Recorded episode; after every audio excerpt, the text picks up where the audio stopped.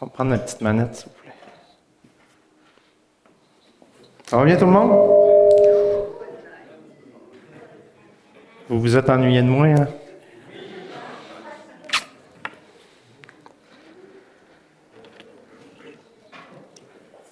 Merci. Donc, comme vous voyez, j'étais un homme à tout faire. Mais euh, c'était pas mon désir. Parfois, Dieu nous appelle à faire des choses. Il y a donc bien d'écho là-dedans. Des choses euh, en double pour nous remettre en double à lui. Amen. Ça se peut que je mouche. OK? Ça se peut que je boive de l'eau. Ça se peut que je tousse parce que euh, ben, j'ai des enfants, puis ils sont malades des fois. Ils ça. Puis j'étais pas pire hier, mais un matin, je sens que c'est. Euh... OK. Alors, j'aimerais ça. Je pense que Saint-Anne-des-Monts est avec nous autres. Hein? Salut Saint-Anne-des-Monts. Vous ne me connaissez pas, vous allez me connaître. Je suis pas un pasteur, je suis un directeur de louange, je suis un lead de louange, mais parfois, Pasteur David se plaît à m'utiliser. Et Dieu euh, se plaît à m'utiliser aussi. Puis je pense qu'il ne faut pas refuser d'être utilisé et appelé par Dieu. J'en ferai pas une carrière parce que ma femme va me laisser. Parce que son souhait, c'était pas de marier un pasteur, donc il euh, faut pas que je devienne pasteur. Donc, euh, ah, c'est terrible, là. C'est correct? Je peux crier? Super. Donc, euh, c'est pas la première fois que je termine une année ou que j'en débute une avec un message. Puis ce message-là, ça faisait vraiment longtemps que je l'avais sur mon cœur. Je l'ai travaillé un petit peu. Je voulais l'emmener. Moi, des fois, j'emmène des partages à la réunion de prière. Puis euh, j'ai commencé à faire ça. J'ai dit, ben non, il y, a, même trop de stock. Je peux pas emmener ça. j'ai dit, je vais le mettre en message. J'ai recommencé, euh, quand Pasteur David me demandait pour amener le message, j'ai commencé à travailler là-dessus. Là, j'ai dit, ben non, Seigneur, tu peux pas me demander ça. Je pourrais faire huit messages avec ce que tu me donnes.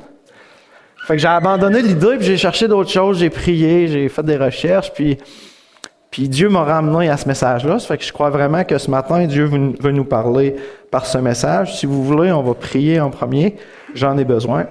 Alléluia, Seigneur. Merci, Père, Seigneur d'être présent parmi nous ce matin, Seigneur. Merci, Seigneur, pour euh, ton Saint-Esprit qui va venir ouvrir nos cœurs et nos oreilles, Seigneur, pour entendre ta parole, Seigneur. Que tu puisses vraiment nous conduire, Seigneur, dans un message qui vient de toi, Père, qui n'est pas fait par moi, Seigneur, mais merci de m'utiliser, Père, pour transmettre ta parole et ton message à cette Église et à Saint-Anne-des-Monts, Seigneur. Que tu puisses bénir les gens de Saint-Anne-des-Monts et que tu puisses nous bénir aussi. Amen. Donc, euh, fin d'année, début d'un autre, on cherche souvent des messages faciles. Parler de Noël, on parle de la naissance de Jésus. Mais la fin d'une année puis le début d'un autre, je trouve ça un peu plus complexe. Mais Dieu me met souvent au défi pour ça.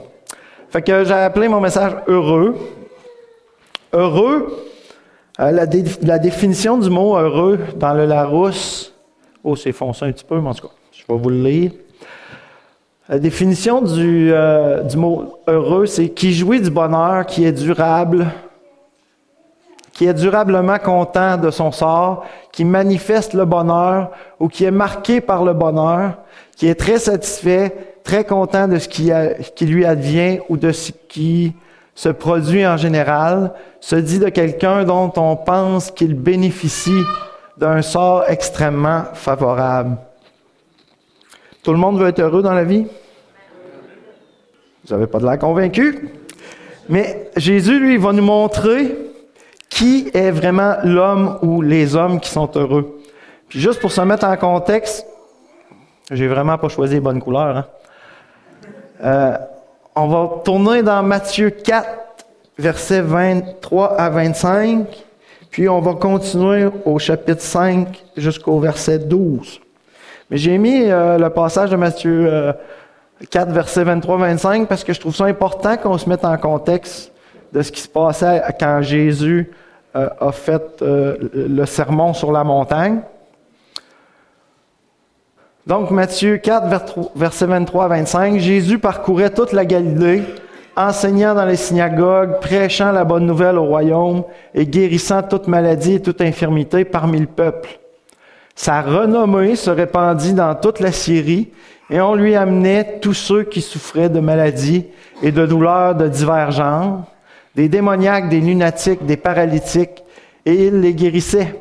Une grande foule le suivit, de la Galilée, de la Décapode, de Jérusalem, de la Judée et au-delà du Jourdain. Donc euh, Jésus faisait beaucoup de miracles, de guérisons, et les gens le suivaient. Matthieu 5, versets 1 à 12. Voyant la foule, Jésus monta sur la montagne, et après qu'il se fut assis, ses disciples s'approchèrent de lui, puis ayant ouvert la bouche, il, les enseigna et dit, Heureux les pauvres en esprit, car le royaume des cieux est à eux. Heureux les affligés, car ils seront consolés. Heureux les débonnaires, car ils hériteront la terre. Heureux ceux qui ont faim et soif de justice, car ils seront rassasiés. Heureux les miséricordieux, car ils euh, obtiendront miséricorde. Heureux ceux qui ont le cœur pur, car ils verront Dieu. Heureux ceux qui procurent la paix, car ils seront appelés fils de Dieu. Heureux ceux qui, ont, qui sont persécutés pour la justice, car le royaume des cieux est à eux. Heureux serez-vous lorsqu'on vous outragera, qu'on vous persécutera et qu'on dira faussement de, de, vous toutes sortes de mal à cause de moi. Réjouissez-vous et soyez dans l'allégresse, parce que votre récompense sera grande dans les cieux, car c'est ainsi qu'on a persécuté les prophètes qui ont été avant vous.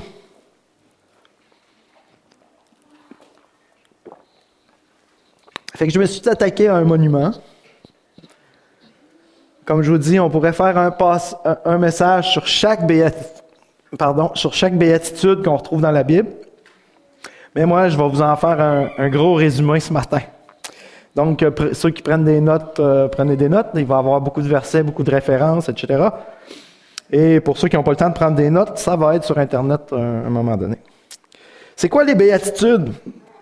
Les béatitudes, c'est huit bénédictions qui ont été prononcées par Jésus au, début du sermon sur la montagne, et chacune d'entre elles commence par heureux.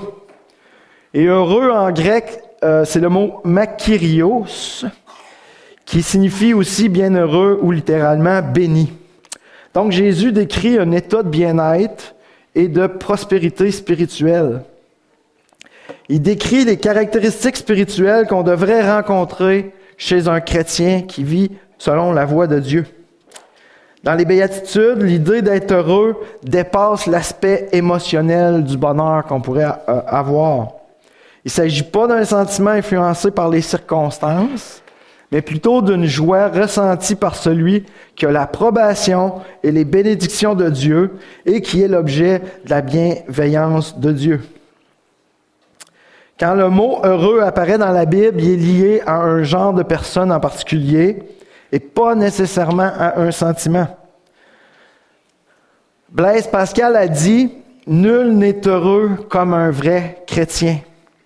Puis en méditant sur les béatitudes, on va affermir notre identité chrétienne. Donc on va passer à la première. Heureux les pauvres en esprit, car le royaume des cieux est à eux. C'est qui ça, les pauvres en esprit? Hein? Cette, affirmation-là que Jésus va dire va à l'encontre même de la pensée du monde. Le monde nous dit qu'il faut bien plus être riche que pauvre. Mais ici, Jésus nous dit que les pauvres en esprit, c'est ceux-là qui sont heureux. À partir du moment où je donne ma vie à Jésus, mes priorités dans ma vie vont changer. Les valeurs du monde sont plus ont plus la même importance pour moi. Puis il va survenir dans ma vie, dans ma façon de voir la vie, une révolution. Ça va me forcer à redéfinir mon échelle des valeurs. Est-ce qu'on doit être pauvre matériellement pour entrer dans le royaume des cieux? Non. La pauvreté ne donne pas plus accès librement au paradis. Quand on examine la définition du mot pauvre, euh, qui est Tokos, P-T-O-C-H-O-S, il signifie être humble de cœur ou être doux de caractère. Luc 4, versets 14 à 19. Luc 4, 14 à 19 nous dit, Jésus, revêtu de la puissance de l'Esprit, retourna en Galilée, et sa renommée se répandit dans tout le pays euh, d'alentour. Il enseignait dans les synagogues, et il était glorifié par tous. Il se rendit à Nazareth où il avait été élevé et selon sa coutume, pardon, il entra dans la synagogue le jour du sabbat. Il se leva pour faire la lecture et on lui remit le livre du prophète Ésaïe. L'ayant déroulé, il trouva l'endroit où il est écrit L'Esprit du Seigneur est sur moi parce qu'il m'a oint pour annoncer une bonne nouvelle aux pauvres. Il m'a envoyé pour guérir ceux qui ont le cœur brisé, pour proclamer aux captifs, aux captifs pardon, la délivrance et aux aveugles le recouvrement de la vue, pour renvoyer libres les opprimés, pour publier une année de grâce du Seigneur. Jésus ici est en train de lire euh, Ésaïe 61, puis il n'y a aucun doute que les pauvres, c'est ceux qui font preuve d'humilité, qui éprouvent du chagrin pour leurs péchés.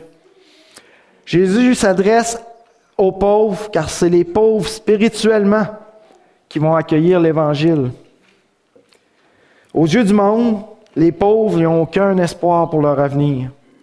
Mais Jésus veut mettre ici l'accent sur euh, l'humilité d'une personne, une humilité spirituelle qui, va nous, qui nous conduit à se fier au Seigneur plutôt qu'obtenir de l'aide, euh, pour obtenir pardon, de l'aide et du réconfort. Le pauvre ressent ses besoins et éprouve la nécessité de demander de l'aide. Le pauvre se rend compte que sans la présence de Dieu dans sa vie, il est perdu. On, pourrait lire aussi ou traduire cette béatitude-là par Heureux ceux qui éprouvent un profond sentiment d'échec spirituel devant Dieu.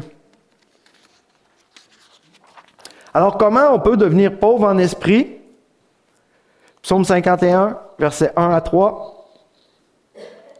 Au chef des, chambres, psaume de David, lorsque Nathan le prophète vint à lui, après que David fut allé vers Bathsheba, Ô Dieu, ça c'est David qui parle, Ô Dieu, aie pitié de moi dans ta bonté. Selon ta grande miséricorde, efface mes transgressions. Lave-moi complètement de mon iniquité et purifie-moi de mon péché, car je reconnais mes transgressions et mon péché est constamment devant moi. Donc comment on devient pauvre en esprit? Confession, repentance sincère, demande de pardon. C'est ça les étapes qui conduisent aux portes du royaume des cieux. On s'appuie seulement et rien que sur la miséricorde divine. C'est en croyant avec humilité dans un esprit de pauvreté spirituelle que Dieu va pouvoir implanter en nous un cœur nouveau et un esprit nouveau. Amen.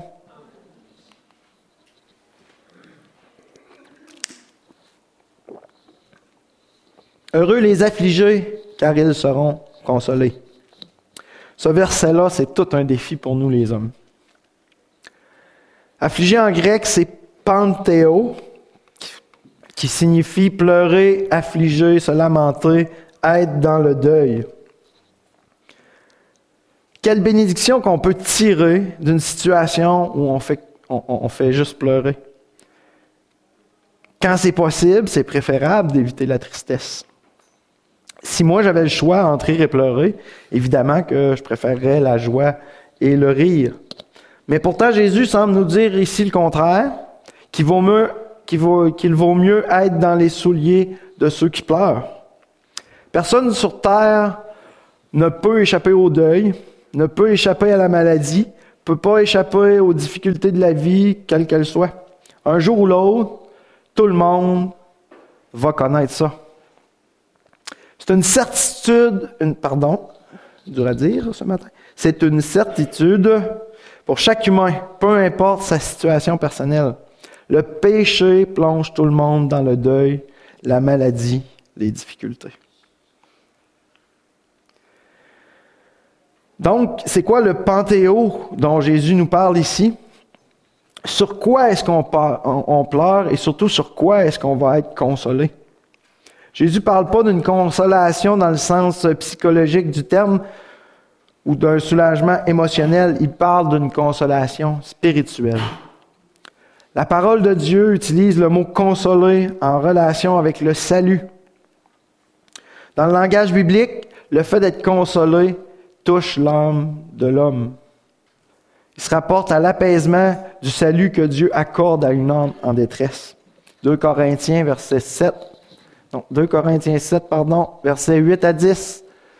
Quoique je vous ai attristé par ma lettre, je ne m'en repens pas. Et si je m'en suis repenti, car je vois que cette lettre vous a attristé, bien que momentanément, je me réjouis à cette heure, non pas de ce que vous avez été attristé, mais de ce que votre tristesse vous a apporté à la repentance, car vous avez été attristé selon Dieu. C'est fort, cela.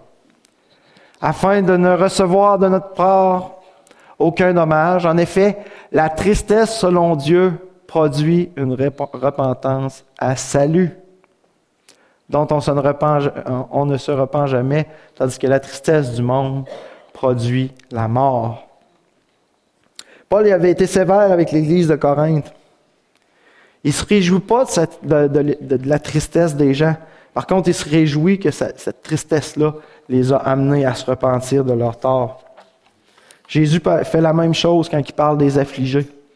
Réaliser que les épreuves, les choses de la vie nous apportent une tristesse, mais cette tristesse-là nous apporte à une introspection devant Dieu, puis une repentance qui va nous apporter le salut.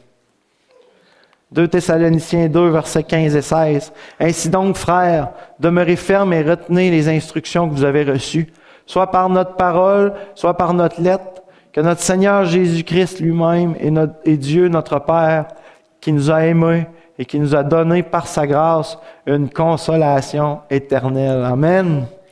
Et une bonne espérance console vos cœurs et vous affermisse en toute bonne œuvre et en toute bonne parole la consolation éternelle, c'est rien de moins que notre salut. Ceux qui pleurent aujourd'hui sont ceux qui sont sauvés. Dieu va euh, les réconforter d'une consolation éternelle en leur donnant le salut. Heureux ceux qui sont doux, car ils hériteront de la terre. Être doux, ce n'est pas une caractéristique naturelle de la personnalité, mais plutôt une qualité spirituelle. Paul considère la douceur comme un fruit de l'esprit. On regarde, on Galates 5, verset 22-23. Mais le fruit de l'esprit, c'est l'amour, la joie, la paix, la patience, la bonté, la bénignité, la fidélité, la douceur, la tempérance. La loi n'est pas contre ces choses. Donc, puis euh, quand on va voir la béatitude dans une autre version, euh, euh, la Bible édition de Genève va dire aussi heureux les humbles de cœur. Donc l'homme doux est humble de cœur. Psaume 37, verset 11. Les humbles posséderont le pays et feront leur délice d'une paix complète. Il y a d'autres versions qui vont dire les, misérables, les pauvres, les débonnaires, les doux. Donc le mot, le mot hébreu qui veut dire tous ces mots-là, c'est anav. Donc le psaume 37 va nous donner trois caractéristiques qui s'appliquent aux doux et aux humbles. Premièrement, le doux ou l'humble, il est juste. Psaume 37, verset 29, les justes posséderont le pays et ils demeureront à jamais. Dans la pensée biblique, on ne peut pas être doux sans être juste. Parler de droiture dans la foi, c'est pas suffisant. Il faut mettre en pratique notre droiture. Il faut avoir un comportement qui supporte nos paroles.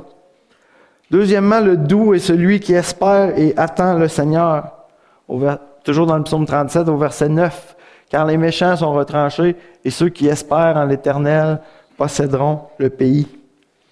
L'expression attendre ou espérer le Seigneur, ça désigne une, tranquillité d'esprit, une, une, certaine quiétude. Attendre le Seigneur, c'est laisser à Dieu le jugement sur tous les hommes. Jésus va dire dans Matthieu 5, verset 39, mais moi, je vous le dis, euh, je vous dis de ne pas résister aux méchants. Si quelqu'un te frappe sur la joue droite, présente-lui aussi l'autre. Ce verset-là euh, nous dit pas d'être passif puis euh, de se laisser abuser sans, sans opposition. Par contre, il souligne la nécessité d'accepter les injustices de notre monde sans vouloir se venger.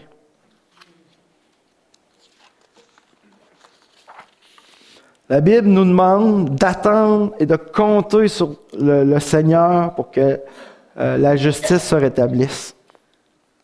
Troisièmement, le doux et généreux.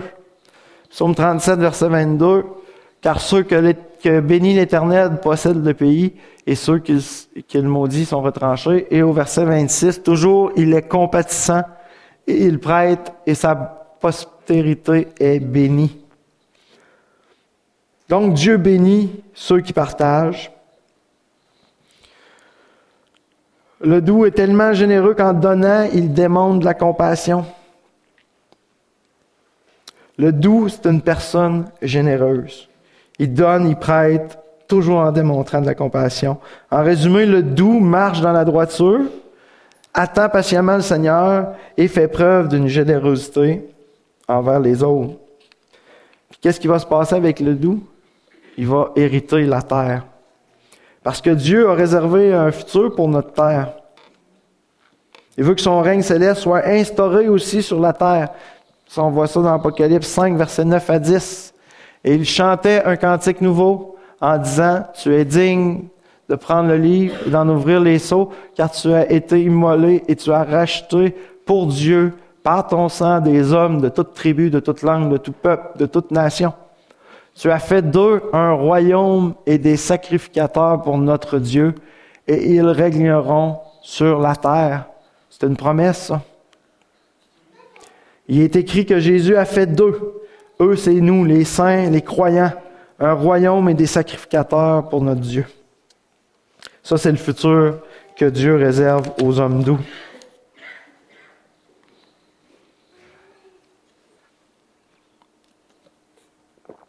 Ça va, vous me suivez encore? Heureux ceux qui ont faim et soif de justice, car ils seront rassasiés. Ah, j'ai juste entendu un ouin là, fait y a juste euh, Daniel puis Patrick qui me suivent. Ah, ok, ok. Heureux ceux qui ont faim et soif de justice, car ils seront rassasiés.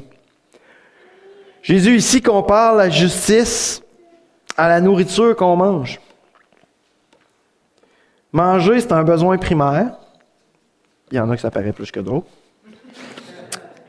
Pour maintenir notre corps en bonne santé. Sinon, qu'est-ce qui arrive? C'est la mort. La faim et la soif sont des signes que notre corps envoie pour signifier la, nécessité de s'alimenter pour se maintenir en vie. Donc Jésus fait le parallèle suivant la justice, comme est, tout aussi essentiel à notre vie spirituelle que la nourriture l'est pour notre corps. Il suffit pas de désirer la justice, il faut la prendre et faire en sorte qu'on l'absorbe. Autant la nourriture doit subir un processus de transformation avant d'être utilisée par notre corps, autant sur le plan spirituel, la justice doit aussi suivre un processus. Jean 6, versets 47 à 58. Je vous l'ai dit, j'ai plein de références. En vérité, en vérité, je vous le dis, celui qui croit en moi a la vie éternelle. Je suis le pain de vie. Vos pères ont mangé la manne dans le désert et ils sont morts. C'est ici le pain qui descend du ciel afin que celui qui en mange ne meure point.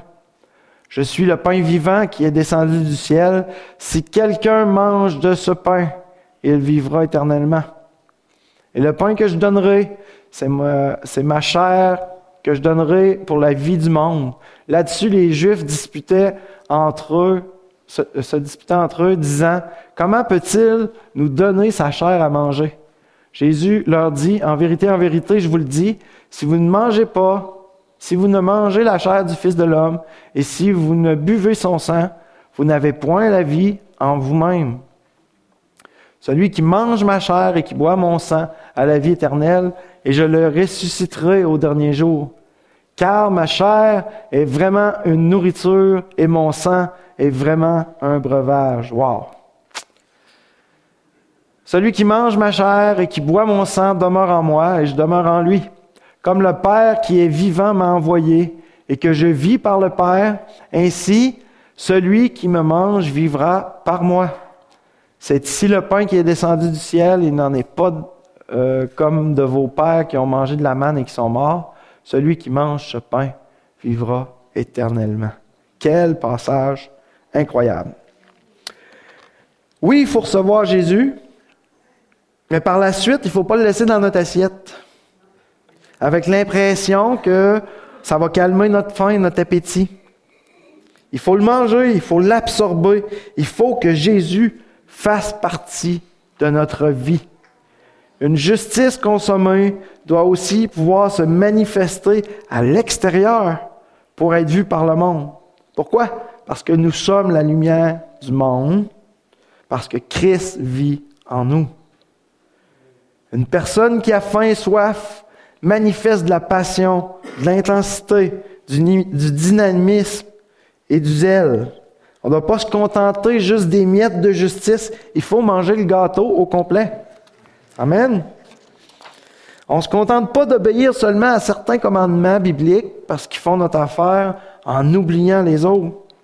Toute notre vie doit se soumettre à l'ensemble de la volonté de Dieu. Parce qu'en goûtant à Dieu, notre appétit va, juste augmenter. Plus on consomme la nourriture spirituelle, plus on va trouver en, cette nourriture du plaisir, plus on va en vouloir encore. Cette faim-là, cette soif-là, deviennent un trait dominant d'un chrétien qui cherche une relation profonde avec Dieu. Psaume 42, verset 1 à 2. Comme une biche soupire après les courants d'eau, ainsi mon âme soupire après toi, ô Dieu. Mon âme a soif de Dieu, du Dieu vivant. Mon âme a soif. Celui qui a faim et soif va combler ses besoins par la parole. Si vous voulez vous nourrir de justice, vous allez tout trouver ce qu'il faut dans la parole de Dieu. Un chrétien en bonne santé prend plaisir à se nourrir de la parole.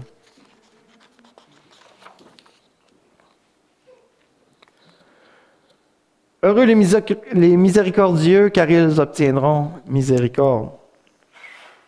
Obtenir miséricorde, c'est recevoir le salut que Dieu nous accorde. Euh, titre verset 3, 4 et 5. Mais lorsque la bonté de Dieu, notre Sauveur et son amour pour les hommes ont été manifestés, il nous a sauvés, non à cause des œuvres de justice que nous aurions faites, mais selon sa miséricorde. 1 Pierre, verset, 1 euh, Pierre 1, verset 3. Béni soit Dieu, le Père de notre Seigneur Jésus-Christ, qui, selon sa grande miséricorde, nous a régénérés pour une espérance vivante par la résurrection de Jésus-Christ d'entre les morts. Ces deux versets-là nous montrent que le salut de l'homme vient de la miséricorde de Dieu. Il n'est pas dans la, nature pardon, de l'homme de se montrer compatissant envers les autres. Il n'y a personne qui va penser à, se priver de, ses propres intérêts quand ceux des autres sont menacés. C'est pas dans notre nature de faire ça. La Bible utilise les mots miséricorde et miséricordieux plus de 300 fois. le Nouveau Testament, euh, dans le Nouveau Testament, la miséricorde se rapporte au pardon du péché. 1 Timothée 1, verset 12 à 14. Je rends grâce à celui qui m'a fortifié à Jésus-Christ notre Seigneur de ce qu'il m'a jugé fidèle en m'établissant dans le ministère. Moi qui étais auparavant un blasphémateur, un persécuteur, un homme violent, mais j'ai obtenu miséricorde. Amen. Parce que j'agissais par ignorance dans l'incrédulité. Et la grâce de notre Seigneur a surabondé avec la foi et la charité qui est en Jésus-Christ. Paul ici confesse qui agissait avant par ignorance quand il a persécuté les chrétiens. Mais à partir du moment où il a pris conscience du tort qu'il faisait, il s'est repenti et a demandé le pardon. Puis il a pu obtenir la miséricorde de Dieu, parce que Dieu refuse jamais sa miséricorde à personne. L'action de faire miséricorde, c'est tout simplement de pardonner aux autres. C'est ça que Jésus nous dit de faire ici. Heureux ceux qui pardonnent, parce qu'ils vont être pardonnés. Si on ne pardonne pas notre prochain, on ne peut pas être pardonné. À la fin du Notre Père, on peut lire ceci. Matthieu 6, 14, 15. Si vous pardonnez aux hommes leurs offenses, votre Père céleste, vous quoi? Je vais vous réveiller un peu. Vous pardonnera aussi. Mais si vous ne pardonnez pas aux hommes, votre Père, quoi? Ça fait plusieurs messages que j'en parle du pardon, mais je pense que Dieu euh, veut toucher quelque chose. Si on ne pardonne pas aux hommes, notre Père ne nous pardonnera pas. On a l'obligation d'être miséricordieux et de pardonner. Ce n'est pas une recommandation, c'est une obligation, une, ordonnance biblique. Puis comme Paul, un persécuteur de chrétiens, à mesure qu'on fait l'expérience de la grâce de Dieu, on devient capable d'avoir de la miséricorde pour les autres. Mais ça, il faut se rapprocher de Dieu pour ça. Peu importe le nombre d'années de chrétienté, entre guillemets, on a toujours, encore et toujours besoin de la miséricorde de Dieu. On est encore tenté par le péché. On doit encore continuellement reconnaître nos faiblesses. Hébreu 4, versets 15 à 16. Je ne sais pas si je l'ai mis, là. Oui. Nous dit, car nous n'avons pas un souverain sacrificateur qui ne puisse compatir à nos faiblesses. Au contraire, il a été tenté comme nous en toutes choses, sans commettre de péché. Approchons-nous donc avec assurance du trône de la grâce, afin de quoi? D'obtenir miséricorde et de trouver grâce pour être secouru dans nos besoins. Et ça ne dit pas approchons-nous donc de temps en temps. Hein? Ça nous dit approchons-nous donc. Donc il faut continuellement s'approcher du trône de grâce pour demander miséricorde. Puis en nous approchant du trône de Dieu, on va avoir la pleine assurance de trouver grâce et miséricorde.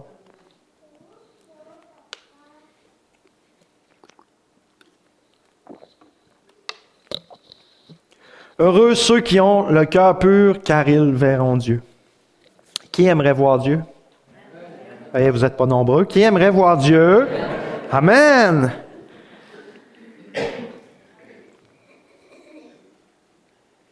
Dans Exode 33, on peut lire que Moïse a demandé quelque chose de spécial. Il a demandé à voir la gloire de Dieu. Puis Dieu va lui répondre qu'il ne pouvait pas lui accorder ce privilège-là au verset, Exode 33, verset 20 à 23. L'Éternel dit, tu ne pourras pas voir ma face. Quelle déception.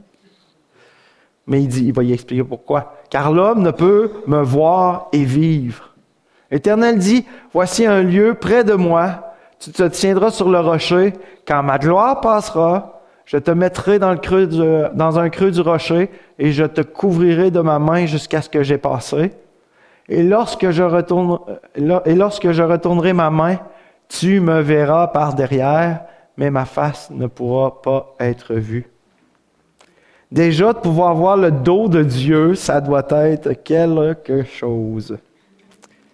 La parole de Dieu nous dit qu'il n'y a personne qui a jamais pu voir Dieu en face à l'exception de Jésus. Ça, on voit ça dans Jean 1, verset 18 et dans Jean 6, verset 46. Paul, lui, dans, 1 Timothée 1, 17, va nous dire, va nous parler d'un Dieu qui est invisible. Puis dans 1 Timothée 6, 16, va dire que nul homme n'a vu ni ne peut voir Dieu. Quand Jésus dit que les cœurs purs vont voir Dieu, il ne parle pas du présent. À cause de mes péchés, euh, je ne peux pas voir Dieu puis continuer à vivre. Même Moïse, pécheur au même titre que nous autres, pouvait pas. Puis euh, quel serviteur, Moïse, là? Ne pouvait même pas voir Dieu en face et vivre. 1 Jean 3, euh, verset 2. Bien-aimés, nous sommes maintenant enfants de Dieu, et ce que nous serons? N'a pas encore été manifesté. Mais nous savons que lorsque cela sera manifesté, nous serons semblables à lui, parce que, quoi, nous le verrons tel qu'il est. Ça, c'est la promesse de notre éternité. Mais celui qui veut, qui désire voir Dieu, va devoir remplir une condition, être pur de cœur. Marc 7, versets 20 à 23. Il dit encore, ce qui sort de l'homme, c'est ce qui souille l'homme. Car c'est au dedans, c'est du dedans, c'est du cœur des hommes que sortent les mauvaises pensées, les adultères, les impudicités, les meurtres, les vols, les cupidités, les méchancetés, la fraude, le dérèglement, le regard envieux, la calomnie, l'orgueil, la folie. Toutes ces choses mauvaises sortent du dedans et souillent l'homme. Fait si ça, c'est mon cœur, comment je peux espérer voir Dieu un jour? Premièrement, trois raisons. Premièrement, parce que Jésus nous donne un cœur nouveau en nous, en, nous lavant par son sang. Deuxièmement, Jean 15, verset 3 nous dit, Déjà vous êtes purs. Merci Seigneur. À cause de la parole que je vous ai annoncée. Donc, deuxièmement, la parole va purifier nos cœurs. Troisièmement, acte 15, verset 8 à 9, et Dieu qui connaît le cœur leur a, rendu témoignage en leur donnant le Saint-Esprit comme à nous, et il n'a fait aucune différence entre nous et eux, ayant purifié leur cœur. Par quoi? La foi. Troisièmement, notre foi constitue un moyen par lequel, lequel Dieu purifie nos cœurs.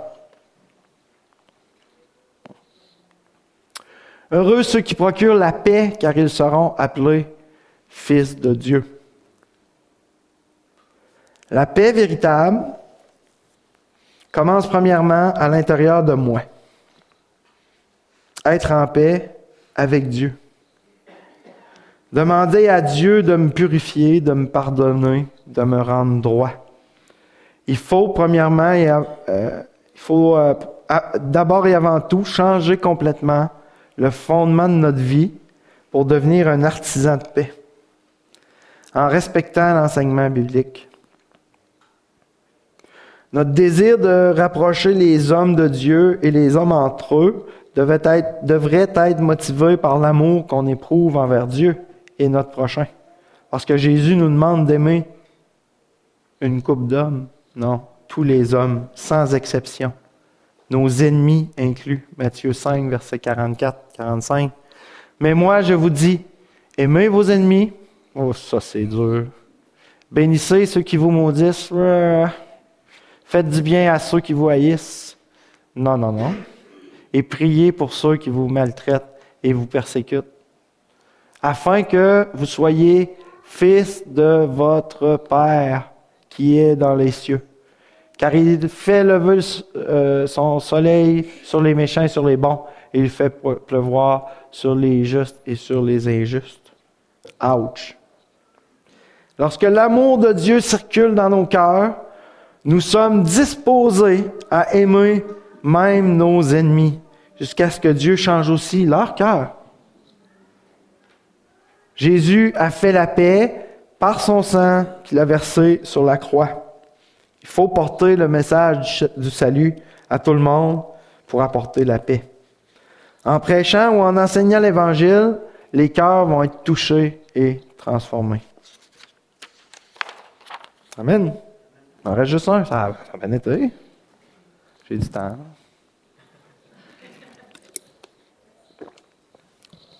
Bon, je vais vous lire tout ça, là. Parce que la dernière béatitude, tout ça rentre dans la, dernière. Donc, heureux ceux qui sont persécutés à cause de la justice, car le royaume des cieux est à eux. Heureux serez-vous lorsque, lorsqu'on vous insultera, qu'on vous persécutera et qu'on répandra sur vous toutes sortes de, euh, de mal à cause de moi. Réjouissez-vous et soyez dans l'allégresse, parce que votre récompense sera grande dans les cieux, car c'est ainsi qu'on a persécuté les prophètes qui vous ont précédés. Selon Jésus, ceux qui souffrent devraient faire l'envie des autres hommes, selon ce qu'on lit ici. Mais ici, c'est une question de perspective. Si on raisonne comme le monde raisonne, on va chercher à éviter la souffrance à tout prix. Mais si notre raisonnement est conduit par l'Esprit, la souffrance qu'on subit en servant Dieu devient un privilège. Paul affirme ça dans 2 Timothée 3.12. Or, tous ceux qui veulent vivre pieusement en Jésus-Christ seront persécutés. Si on obéit au commandement biblique, si ma vie est basée sur Jésus, assurément, la, la persécution va venir un jour. Assurément. Le royaume de Dieu, la récompense céleste et éternelle appartient à ceux qui sont persécutés à cause de Jésus. Jean 15, verset 19, Si vous étiez du monde, le monde aimerait ce qui est à lui. C'est vrai, hein? Entre autres, le, monde s'aime quand tu ressembles au monde. Mais parce que vous n'êtes pas du monde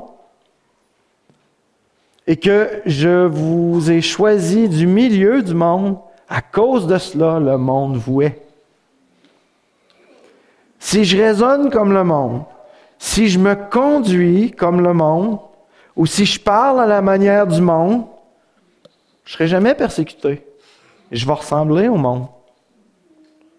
Mais quand je pense différemment, quand je montre clairement que je ne suis pas du monde, le monde va avoir de la haine pour moi. On va devoir, dans le monde où on est, prendre position sur des sujets, des situations qui vont être délicates. Dans le monde d'aujourd'hui, nos convictions vont devoir être fermes puis basées sur la parole. Ça s'en vient, frères et sœurs. C'est commencé, oui. Persécution assurée. On va faire dire des choses incroyables sur nous autres. Mais la souffrance à cause de ma foi m'entraîne à ressembler de plus en plus à Jésus. 1 Pierre 4, euh, verset 1 à 2. Ainsi donc, Christ ayant souffert dans la chair, vous aussi armez-vous de la même pensée, car celui qui a souffert dans la chair en a fini avec le péché, afin de vivre selon, non plus selon les convoitises des hommes, mais selon la volonté de Dieu pendant le temps qui lui reste à vivre dans la chair. Hébreu 5.8 nous dit que Jésus a appris, bien qu'il fût le Fils, l'obéissance parce qu'il a souffert. Alors si Jésus, même si Jésus est le Fils de Dieu, il a dû apprendre l'obéissance par la souffrance. Et on doit nous aussi apprendre l'obéissance par nos souffrances. C'est à travers la souffrance que la présence de Dieu se manifeste avec le plus d'intensité. juste pour vous euh, donner un exemple, je prends souvent cet exemple-là parce que euh, c'est un des meilleurs exemples. Paul et Silas se sont fait euh, emprisonner. Puis ils devaient souffrir, là. C'était pas le fun, les prisons du temps, là. Emprisonnés injustement parce qu'ils proclamaient le nom de Jésus. Puis, qu'est-ce qu'ils ont fait? Ils se sont mis à louer, à chanter. Ils sont rapprochés de Dieu dans ce moment-là. Ils se réjouissaient d'être en prison. C'est simplement ça. Puis qu'est-ce qui s'est passé? Dieu a agi, a agi fermement, a ébranlé un tremblement de terre qui a ébranlé pas leurs cellules, toutes les cellules, toutes les portes ont ouvertes, puis tout le monde pouvait sortir. Donc Dieu était avec eux, il a manifesté sa présence, puis il a libéré tous les prisonniers. Ça, c'est un témoignage de la présence de Dieu dans la souffrance et les épreuves. Pour terminer, dans le monde d'aujourd'hui, rempli de mal, de méchanceté, de douleur, de tristesse, le texte des béatitudes nous rappelle ce qu'on doit être et ce qu'on est. On est des enfants de Dieu, pardonnés en Jésus, membres du royaume des cieux, héritier de la nouvelle terre à venir, bénéficiaire de l'amour, de la justice, de la consolation, de la bonté et de la paix de Dieu. C'est au milieu des malheurs du monde, au milieu des souffrances qui nous entourent, au milieu de ce qu'on vit personnellement, qu'on doit apporter le message de Dieu, témoigner de son amour, transmettre sa bonté, apporter sa consolation, puis travailler à faire grandir sa paix. Soyons heureux, frères et sœurs, comme Jésus nous demande d'être heureux. Amen. Si vous voulez, on va se lever. Je ne ferai pas d'appel, mais je vais prier pour nous. Amen.